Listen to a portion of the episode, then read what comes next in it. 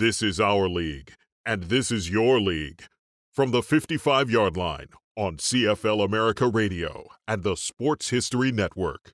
Stand by, 15 seconds to air. Stand by all cameras and videotape. Ready with your opening graphics. Stand by, Howard. Here we come, Frank. Ready, Don. Stand by audio, your opening music, and roll tape. Take tape.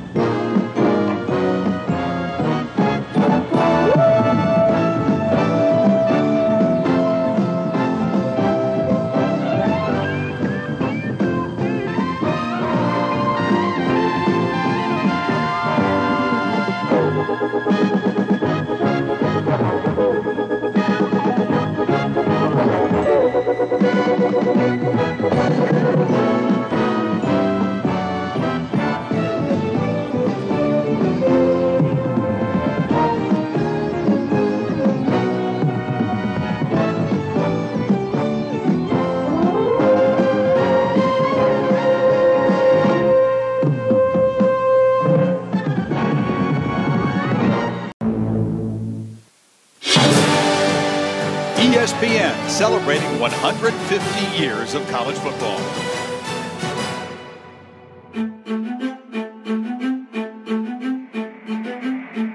You learn so much about having the desire to succeed in football, which carries over into the game of life. To be a great football player, you got to have the physical qualifications: speed, strength, endurance. It's uniquely American, this game. It has the competition, it has the spirit, it has the passion. Plus, Color, pageantry, tradition. These are the ingredients that make college football unique. In a football game, somebody's going to be a winner. Somebody's going to be a loser. Obviously, if we beat you, we're smarter and we're better looking. It's more in the game.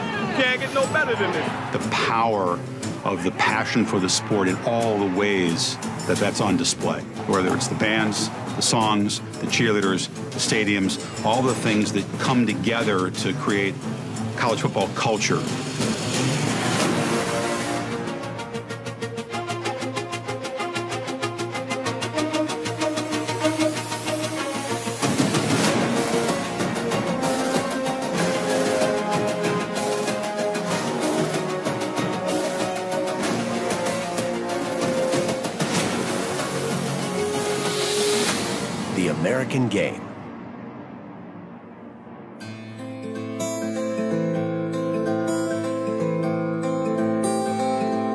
Kid on a Saturday afternoon having a chance to put on a uniform and maybe it would even rain outside and you get a chance to go out in the mud and pretend to be like some of those people you saw on television.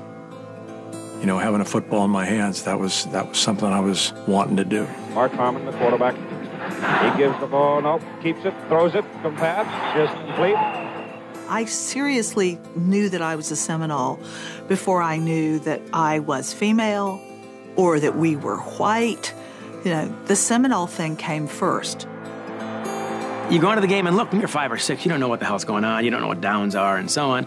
But you know what the band is when they come out. You know what the banner is and they run out and touch it. You absorb the culture first. The game comes second. When you go to a place like Michigan, or you go to a place like Florida State, or you go to a place like Ohio State, or Alabama, or Notre Dame, or UCLA, or SC, those are cultural choices. Those choices are bigger than you. If you leave your alma mater and you go to Portland or San Diego, or, it makes no difference. Your, your ties get stronger. This never leaves you. It is an organic experience, and the loyalty never dies. It's whatever you grew up with, that's who you are. We did not call college football college football for the first 50 years. There was no other football.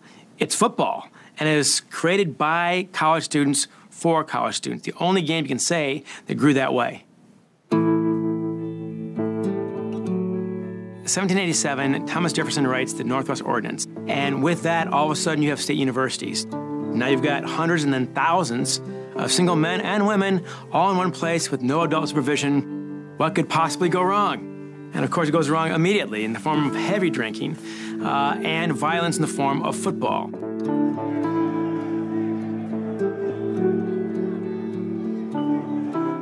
In the very first game, 1869, uh, between Rutgers and Princeton, and it was two teams, 25 men each, and it was a game where no one got to run with the ball. It was strictly a kicking game, and you might be able to you could bat it with your head like they do in soccer. You could, or you could even punch the ball. And the first team to get six goals was the winner. All the schools that played football got together and formed this codified set of rules.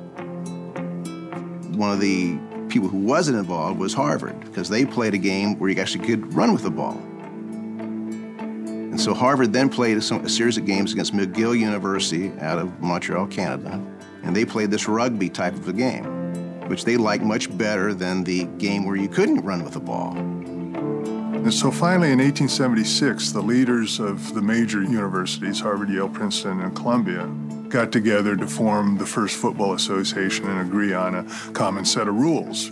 Because uh, up till that point, every time you had a game, you had to spend an hour before the game just agreeing on what rules you're going to play by. And then by the early 1880s, it had evolved to what we know as American football. The most tragic of all wars, that of brother against brother, was forced upon the nation. I think it's significant that the game is considered to have started right after the Civil War. You know, there was much more of an urban existence on certainly on the East Coast than there had been. You know, that sort of rough pioneer life was a previous generation. So there was concern that young men were getting soft. College football, it arrives primarily because there's concern about the end of masculinity in the Victorian era and in these elite universities like Harvard. Our culture was about physicality, it was about toughness, it was about beating other people, it was about gaining the edge. And I think the game came along at a time where it really captured the needs of the culture and what the culture was all about. And so I think that's the reason why the sport initially gained a foothold the way that it did. The game was really pretty much an Eastern game. It then spread to what they would call, at that time, the West, you know, Michigan. It starts in 1869, of course. Just 10 years later, a band of Michigan students decide to take the train to Chicago to play a school called Racine College. If you want your school to be big, you have to jump on the sensation sweeping the nation, college football. The game is now across the Alleghenies. It is spreading fast and it gets out to the West Coast just 10 years after that. So now this thing is now a national game, it catches fire. The president of Cornell University, President White, he said memorably, I will not permit 30 men to travel 200 miles to agitate a pig's bladder full of wind. they don't talk like this anymore. The faculty hated it, presidents hated it, the students loved it, the alumni loved it, the news sports press loved it, and now the fans also start coming. So I think it becomes a source of pride in a lot of communities, especially in the South.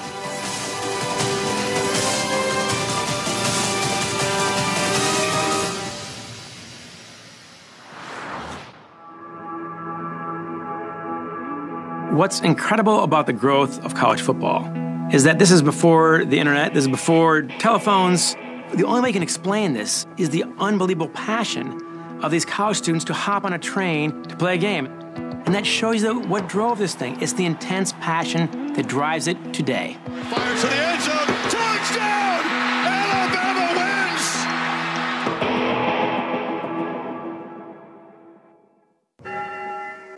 Back for class reunions, year after year. What is it that keeps this loyalty alive? It's not just for good fellowship that they return, nor for the architectural beauty of its buildings. Stone itself can come to life when it is a symbol of the things live men have done or hope to do. There is a sense of pride that comes with representing your school and wearing those colors. And when you go to a football game, it's supposed to be an experience. Every time I see blue and gold, I think about Pittsburgh. Purple and gold? It's the color of love. I can't stand the burnt orange. Well, you know, that cardinal and gold, that just looks good. If you've gone to a game, you get it. And it also has the kind of quality of a, a fraternity or a sorority somehow. There's like a kind of like We're together in this. We are a unique group. I think that's why people enjoy it so much. It's ingrained in them. It's as much a part of their lives as their last name. Schools had colors uh, early on. If you look at the old prints from the late 19th century, the young women who came to the games wore chrysanthemums in the color of their schools. But the colors were not conspicuous on the uniforms. The uniforms were pretty uniform. Light and dark uniforms, you know, became required when newsreels started covering these games, and you couldn't tell the two teams apart unless there was some kind of difference. But the colors, you know, were adopted basically from the beginning. The school colors were part of, of the early pageantry of football.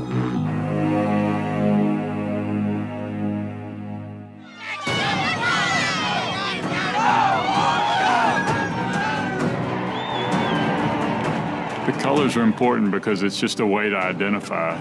You know, those are my peeps. Those are my people.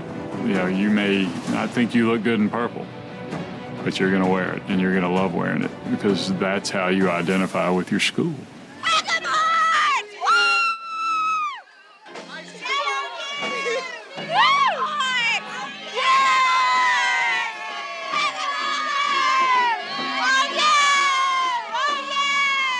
You've got to be known for something, and you got to be the cool place to be.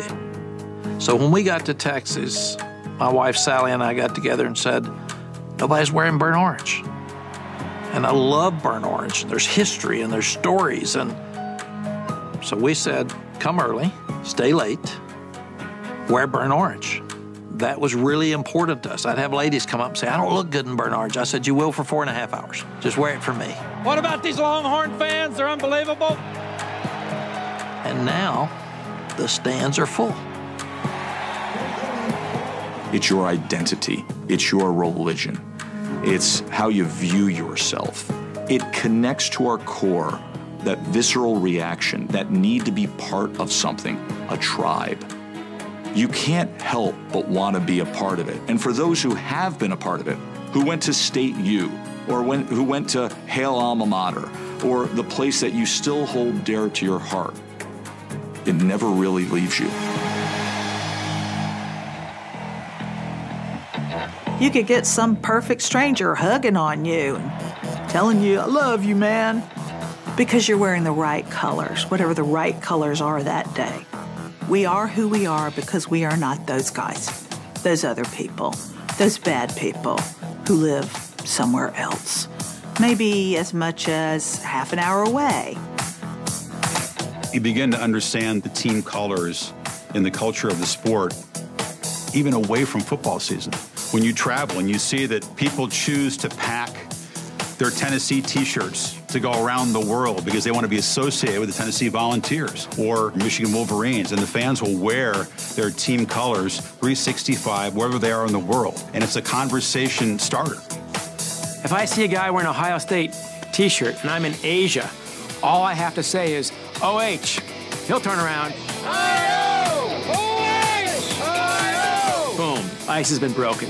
It's funny. I, I, just saw a guy at the airport, and the guy says, "Go Irish," and I write back, "Go Irish," and it's just that energy that because I, I get it.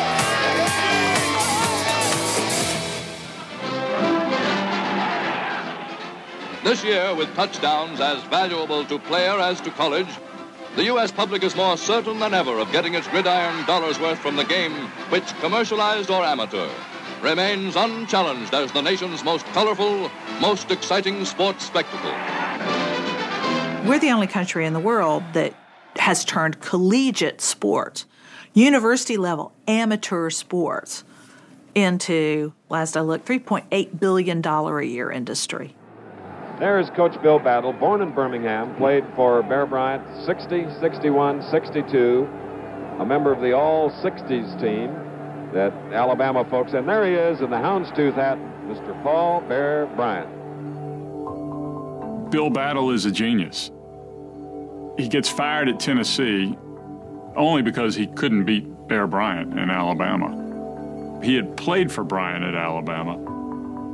So Bryant called him and said, You know, Bill, I don't have time to deal with all these endorsements and people calling me you know, to help them with their business. Can you handle it for me? So Bill started doing that. And then out of that, he began to see the math and the, the amount of money that was involved and the fact that the Crimson A could be trademarked. Souvenir! I got, I got almost everything. Oh, yeah. Did he think it would become a billion dollar business? I'm guessing not, but it just never stopped. It's always often interesting to watch when alumni come across the campus. It looks like they're reliving their past. And collegiate licensing is now the life of a lot of athletic programs.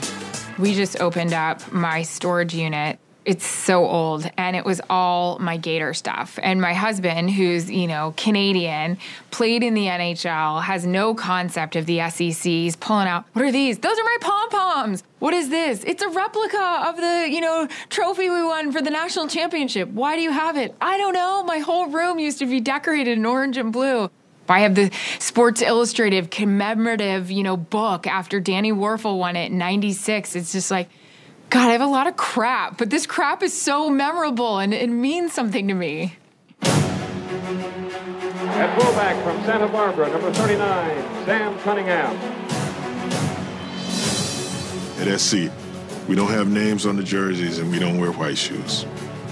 And I had a coach tell me, it says, well, we only have numbers on the jersey so your mama can know who you are. but that's it, because if it wasn't for that, we wouldn't have that when people do certain little minute changes of uniform, people get upset because that's not who we are. I'm more of a traditional guy. You know, I, I, I grew up I grew up seeing SC wear a certain uniform, or I saw Michigan wearing a certain uniform. You know, uh, that winged helmet looks like nothing else in college football that I can recall. But there are kids out there now who want to wear 30 different uniforms a year.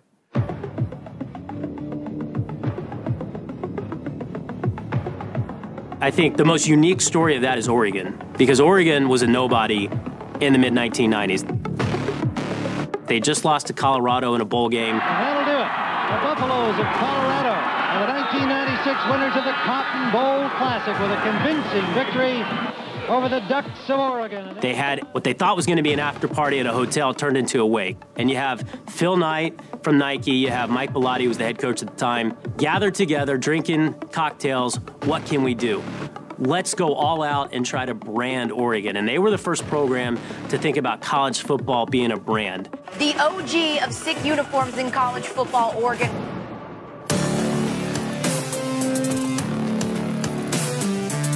Oregon's a fascinating story because what they did was they said, you know what our tradition is that we have no tradition.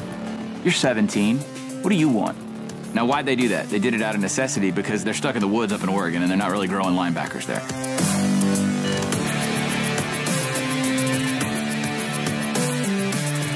Anybody in college football who's building the program, they go to Oregon to see what they're doing and see what they've done to try to emulate what they uh, have accomplished because it's, it's still, you know, at the cutting edge of college football.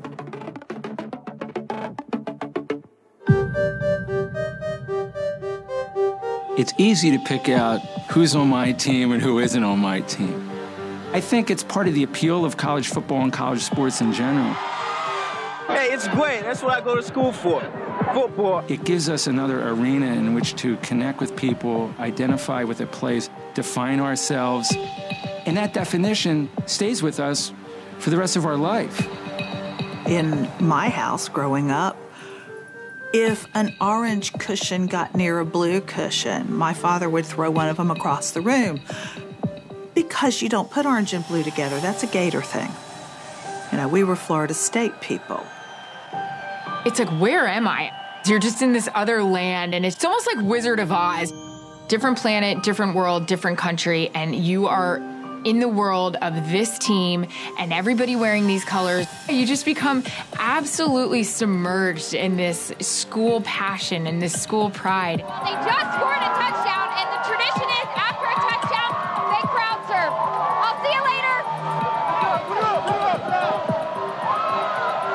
It's so hard not to get caught up into it, but you have to love it. You have to go to these towns and you have to live and breathe their school spirit and their pride and their passion. And you're just like, all right, go dogs, go Gators, go Vols. Go dogs!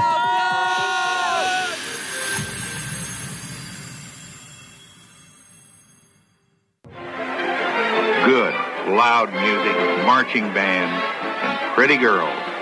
No wonder football's so popular. The bands mean to college football what military bands used to mean to war. If you think about football, it's about territory. I'm going to score a goal by taking your territory. I'm going to try to stop you from taking my territory. It's the most elemental aspect of war. In olden times, the bands were there to help you march in the right rhythm so that you could go into battle in an efficient way. They did not have majorettes. I'm the one that always would stick around for halftime because I want to see it. You know, the USC band, one of my favorites, is this. Like, I love it now. Texas band, the big drum. I mean, it's the best. Alabama's band, when they just come all out and they're all their red. The Tennessee band, it's just. Marching bands matter so much because they're the identity of the school, of the culture. When we talk about culture, marching band is very much a part of the fabric that comprises college football. When you are a member of the marching band, that says, I'm part of game day too. Band members take a lot of pride in that. You can hear the pounding of the drum. You can hear the kids and their horns and going back and forth. I love, you know, the cheerleaders. I love the dancers. It's just another layer of the passion. When bands come out in college football, that sets the tone for the atmosphere and the environment that they're in. And it's just the bands carry that much weight. Uh, my friend Michael Weinreb insists that if a school has a good band and is playing at home, it's worth two and a half points. I said three. Marching bands are like the soul of the team. They make people happy.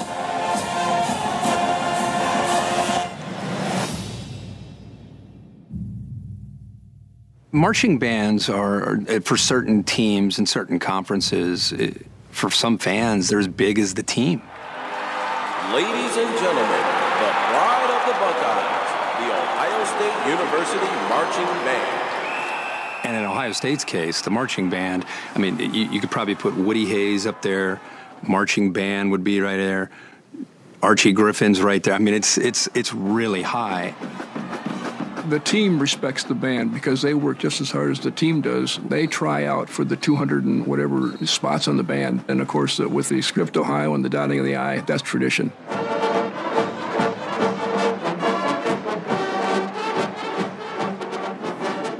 The history of the Ohio State Marching Band is they will have a guest come in to dot the I. It's quite an emotional especially for the people that have ties to Ohio State, it's an emotional honor to dot the I. Time honored traditions, one of the great ones in college football, Script Ohio and Jack Nicklaus. A guy like Jack Nicklaus, who's done everything that we all look at as an outside. Look, look at his accomplishments in life. Here he is just being walked out to dot the I. Extremely heartfelt, compelling moment. Golden Bear uh, welling up in tears. Uh, for him to be moved to tears tells you a lot about he's probably seeing his whole life flash through his eyes. All right, here we go with the kickoff. Harmon will probably try to squib it, and he does. Ball comes loose, and the Bears have to get out of bounds. Rodgers along the sideline, another one. They're still in deep trouble at midfield. They tried to do a couple of. The ball is still loose as they get it to Rodgers. They give it back now to the 30. They're down to the 20. Oh, the band is out on the field. He's going to go into the end zone. He's going into the end zone. The most amazing, sensational, dramatic, heartrending, exciting, thrilling finish in the history of college football. California. Knowing the history of Stanford Band, if you did, you'd be like, yeah, that makes sense.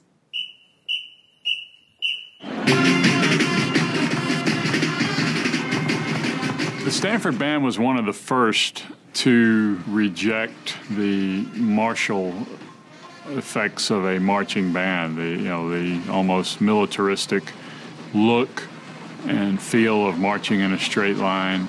You know, it's really hard to find the words to describe the Leland Stanford Marching Band, and I think they like it that way. They've been banned on national television before for offensive behavior.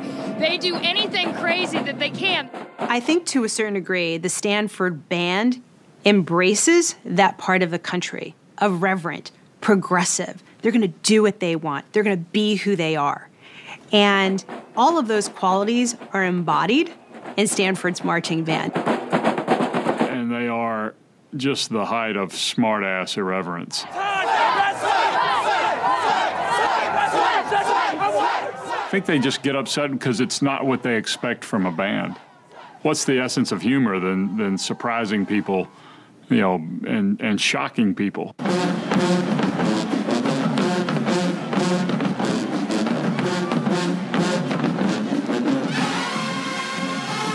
My experiences around football, especially historically black colleges and universities, allowed me to just take in more than a football game because it's so much more than that. It's usually the band, the sororities, the fraternities, styling and profiling.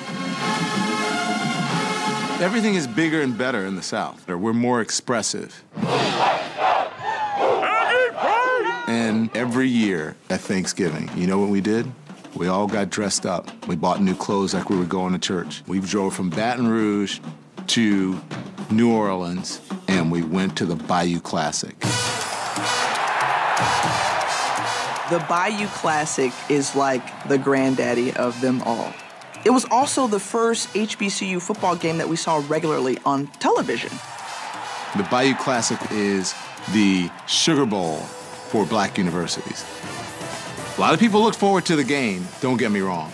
But a lot of people look forward to the Battle of the Bands. Southern may go to that line and do a to the rear and come back. Graham gonna go to that line and do a slide into the rear. That's Graham. This was competition. The dancing dolls for the Southern University band would get out there and they'd shake their thing, and Southern's band would play, and then Grambling's band would play, and it was called the Battle of the Bands. That was on Friday night, and the game was on Saturday night. And then Sunday, you slept it all off, and everybody partied and they recovered. It was real. If you look at a lot of Big Ten bands, they pull a lot of that showmanship from Florida A&M's Marching 100.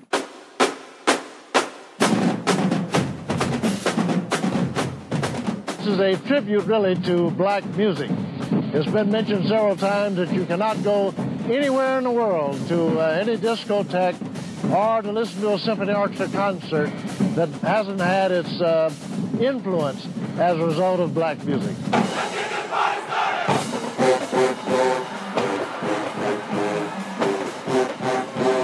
So the sound is terrific, but it's also the showmanship that goes along with it is truly a vibration. And I think that just the nature of fun and celebration and happiness and expression comes out through music. Mm.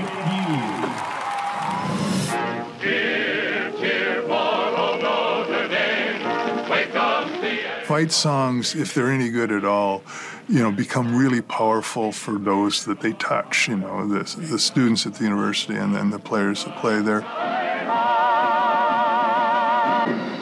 What it means to me even now as I'm in my 40s well, you're talking to a former dancer at the University of Florida. In fact, not only is Erin Andrews an alum, oh, she was a dazzler was a back dazzler. in the day. I drop whatever I'm doing and I do the fight song. I mean, full on, know it by heart, get goosebumps even now.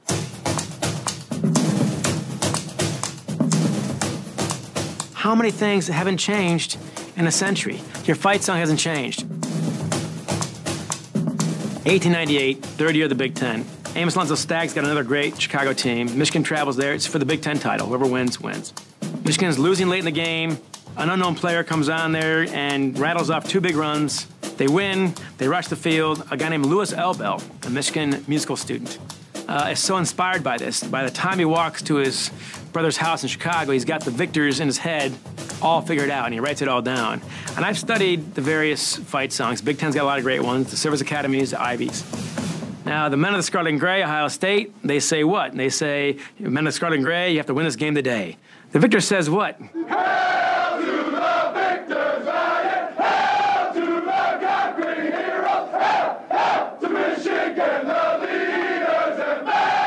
It's the only song I know of where the game's already over. They've won. They've won the, the league, the universe, whatever else. We're hopping on the bus. We're going home. All right. Everyone else calls it arrogance. Michigan fans call it confidence. But that's how much these things are pinned to your culture.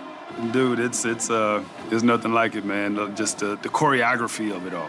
Hail to the Hail to the conquering heroes. Hail, hail to Michigan, the champions of the West. Go blue! Come on, man. You felt that, didn't you?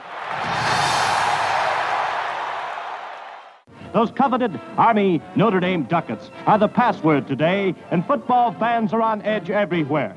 The West Point cadets are out in full force to cheer their team on in an effort to hang up the nation's gridiron title. The tough Irish Terriers are loaded for mule today, and the big crowd gets set for a game they'll never forget. Lena, the hyena, looks ferocious, but not as ferocious as some of. Mascots are like a gateway drug to college football. That's how kids get involved. That's how the casual fan understands who that team is.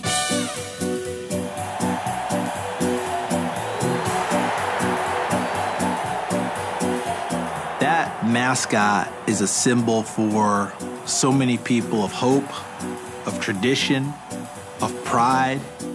I think that's a big reason why they're treated the way they are.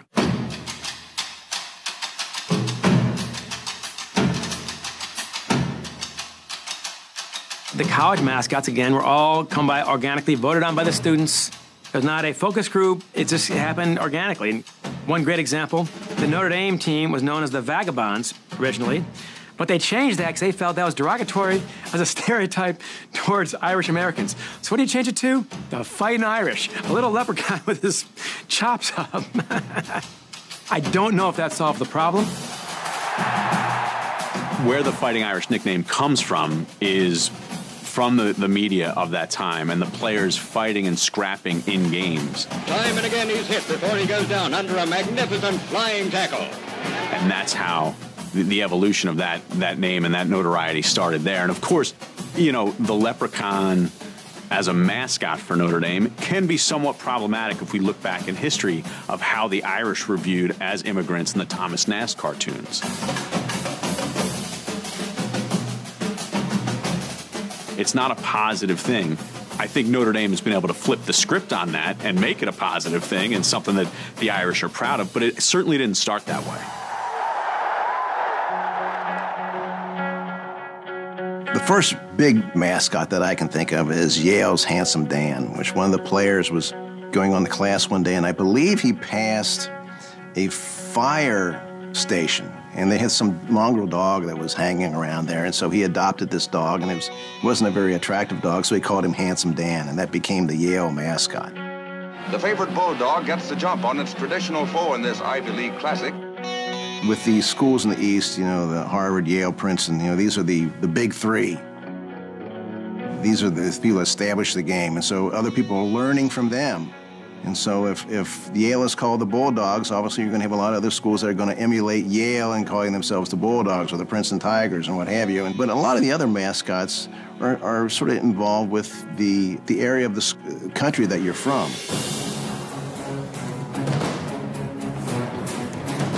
There are two kinds of mascots. There's the guy in the suit. There was the costume tiger. He actually is the mascot for the LSU band. But the great mascots are the ones that are actually alive. Listen, Georgia football is reigned supreme there. All the great players, the great games over the years. But I think Uga is, to me, almost bigger than the game, almost bigger than the Dogs football program. is because of how iconic he is. I love to walk before the game, go down early, and sort of, sort of watching him hanging out there. Got his own house there on the sidelines in Sanford Stadium. All the people coming by just sort of gasping and looking at him. You got all the different Ugas who are no longer with us, all their grave sites there. Again, when you start talking about what separates college football, it's mascots like Uga. Ladies and gentlemen, this is like a man walking on the moon. Never before. Oh, oh, oh, oh, my lord! When we're talking about mascots, you want to be unique.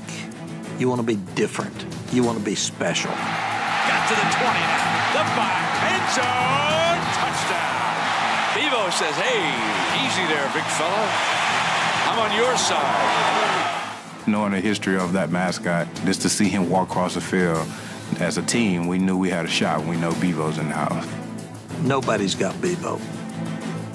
And at the University of Texas, that is Bevo. Hook him. Close up. Hook him. Hook him. Hook him. Hook him, baby. Hook him, baby. He's the largest live mascot in college football, which goes right along with the way Texans like things. Bigger is better. Actually, one of the, the very first Bevo, uh, the, uh, the Texas officials got tired of paying for his feed every day, so they decided uh, we're just going to send him to the slaughterhouse and feed him to the football team at the end of your banquet. So the first Bevo suffered kind of a, an unfortunate fate. Are you ready for a workout? Run with Ralphie.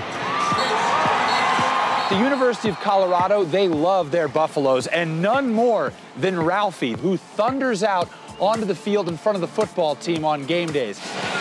It's so cool. Look at those guys saying, oh my God, oh my God, oh my God. Majestic, though. I think that getting exposed to a program that did have a tradition and had a lot of color and pageantry around it and watching Ralphie sort of charge out of her pen, Ralphie is female, charge out of her pen and run around the field. It's one of the coolest traditions to get a game started in college football. Ralphie on the move. That Buffalo run out is one of the coolest things. I mean, that's ridiculous, actually. A, a buffalo. I don't even, you know, now that you mention it, other than Ralphie, I don't know that I've ever actually seen a buffalo.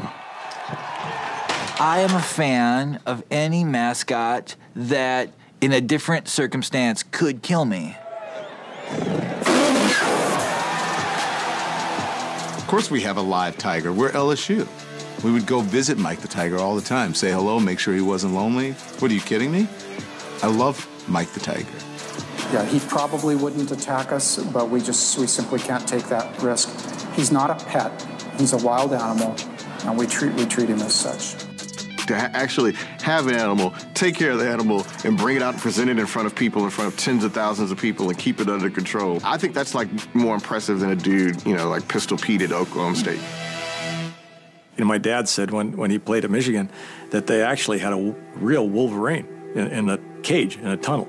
He said half the players wouldn't go by it. He said they were scared to death. He said the meanest animal he'd ever seen. And so now they, they, got rid of that, and that's because it was scaring the players.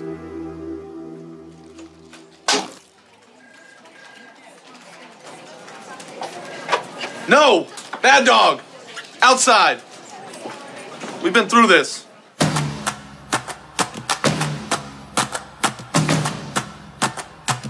Those folks who dress up in the heads and the mascot thing, that's a hard, hot, uncomfortable job. And there's no off time. You have to stay in character. There are lots and lots of eccentric mascots. I mean, you know, a Buckeye. I didn't know what a Buckeye was till somebody from Ohio gave me one, and I went, it's a nut, isn't it?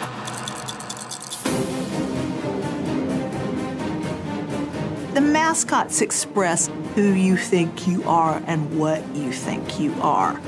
Gators are gators, Seminoles are Seminoles, Bulldogs are Bulldogs. Thousands of people just inhabit this identity, and it is completely tribal. We have a need to identify with a group. And a mascot is a very clear symbol.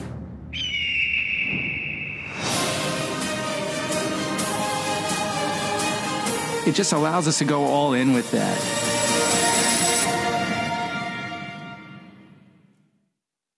In autumn's golden sparkle, King Football draws Ohio's teeming thousands to the playing fields of colorful Columbus. The year does not start on January 1st. It's not, you know, spring bloom. It's fall, man. Uh, the students are on campus. The leaves are starting to change. It's gorgeous. College football is famously referred to as the front porch of the university. It's the way that a lot of people enter the school, and and it's the way they come back to the school emotionally. What fans love is that experience. That experience they have in coming back every Saturday. That they're going to have that tailgate to go to. That they're going to reunite with those friends that they can talk to about this game. We're good natured people. All we want to do is tailgate.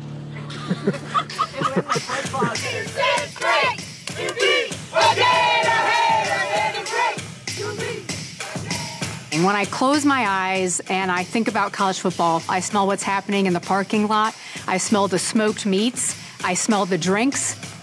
Get your wine, get your beer, get ready to go. Set your table up and tailgate for hours. Some of these people drove almost a thousand miles to drink their pre-game champagne and Bloody Marys. I mean, you would think it's the county fair. I mean, smoke's in the air, flags are flying, people are going crazy, and it's every Saturday. Tailgating, you know, myth or legend wise, you know, there, there are reports that tailgating was there at the very beginning. The very earliest games were not played in stadiums, they were played in fields. Spectators would actually pull up in their carriages and watch the game from their carriages. You can't charge admission that way. You know, as soon as somebody figured out that, oh, if you play in an enclosed stadium, you can get some money from people to come in and watch the game, then, then that disappeared. I think tailgating is a modern phenomenon. Michigan's athletic director in 68 is a guy named Don Canham. And he's the guy who figured out that if you're going to market this game and spread it, you got the dads already. You need the moms. And if the mom determines what's going to happen that weekend with the kids and all that, you got to pitch more than just wins and losses. You can't guarantee this. So he pitched the experience of the whole thing. We found that as soon as you had a sellout, the ticket demand increased tremendously. So we wanted to create the impression that we had a sellout. So we had dollar high school tickets, and then we'd invite 35 bands. Sell the experience, don't sell the game. The fall colors, the marching band, uh, the camaraderie you feel uh, in the big house. You can actually count on this experience in a way you can't count on much else 105,000 people gathered to watch Michigan play football. It shows you Canham's genius of selling the experience, not just the game. Welcome to the Grove, 10 sacred acres on the collegiate landscape. At Ole Miss, they're not just having food out. There are these beautiful, elaborate tents like you would see at a wedding. They're very much into the tradition of what I would call like white Southern aristocracy. It's the damnedest thing I've ever seen. I did not respect or appreciate it uh, before I got there. I was awed by its power. I have no idea why people at a public university in Mississippi are running around in bow ties, you know, drinking champagne before a football game when the rest of America has a keg of beer and a jersey on. That's an all week preparation. I don't understand it, but it's what that fan base loves, um, often more than the game itself.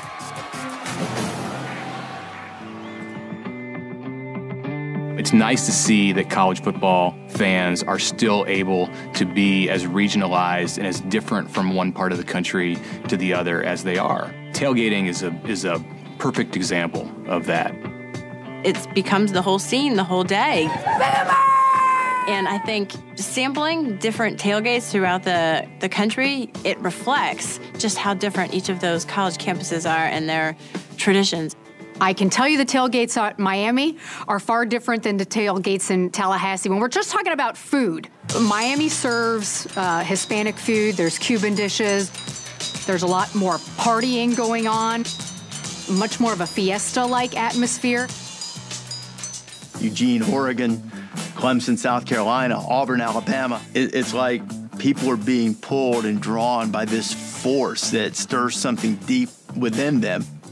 And it's like it awakens, and all pointing toward this three and a half hour extravaganza. It's like a pilgrimage or a voyage that people feel like that they are compelled to, to go to on Saturday. This gets passed down from generations. You're going to the same place your grandfather or your great grandfather went to. It's incredible. And that's why it lives on. That's when your team loses, it still matters. The ritual of an American football Saturday, you know, starts with you go year after year. Thousands of fans still looking for tickets, young and old, getting pumped up, not worried about the cold. And Go Hawks! You tailgate. You become friends with the people you tailgate with. Come on, all you Tigers, and shake your caboose. And shake your caboose. College football fandom has become this broader cultural phenomenon that we use to say, I know who I am, and I'm part of this particular we. I love the fact that alma mater in Latin is nourishing mother. You know, that's the kind of relationship you have with your school, and there's very few vehicles in college life that pull that emotion and passion out of you. There's none that do it the way that a college football game does. I love it. I love every minute.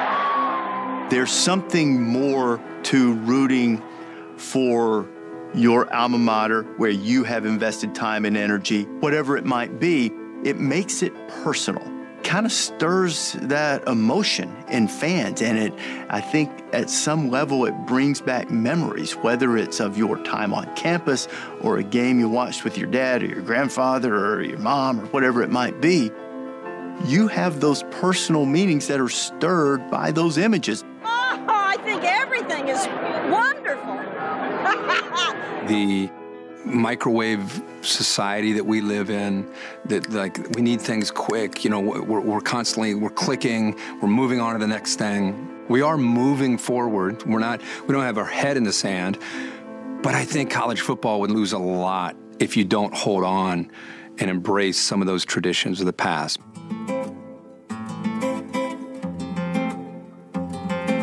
ken burns has said that right now we have too much pluribus and not enough unum. And he's right. How many things do we do together?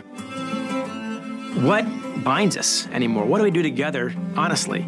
And one of the great answers is college football. Because once you cross the threshold at the big house or the horseshoe or Beaver Stadium or the swamp or Death Valley, we no longer care about your race, your gender, your politics, how old you are.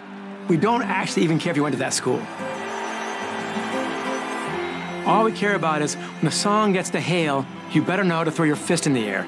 If you know that, you're one of us, and that's all it takes. When we sing in unison, when we march in formation, when you cheer together with 100,000 of your best friends, you can't get that on TV.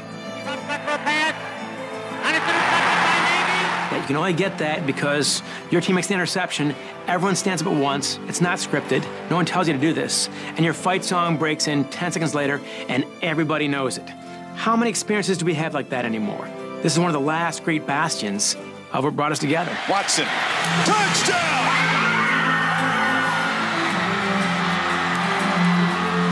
To just be dressed, to just be in that crowd coming out the tunnel in front of 80 or 90,000 people, that was a dream. At quarterback from Los Angeles, number seven, Mark Harmon. A dream come true? Sure, certainly. But then you got to play. You know, get the get the coin toss out of the way. Let's just play. That's it. You know.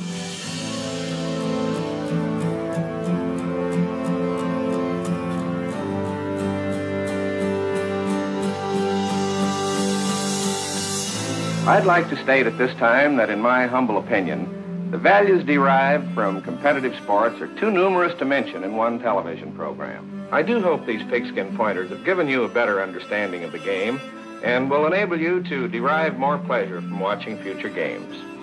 This is Frank Leahy saying so long and good luck.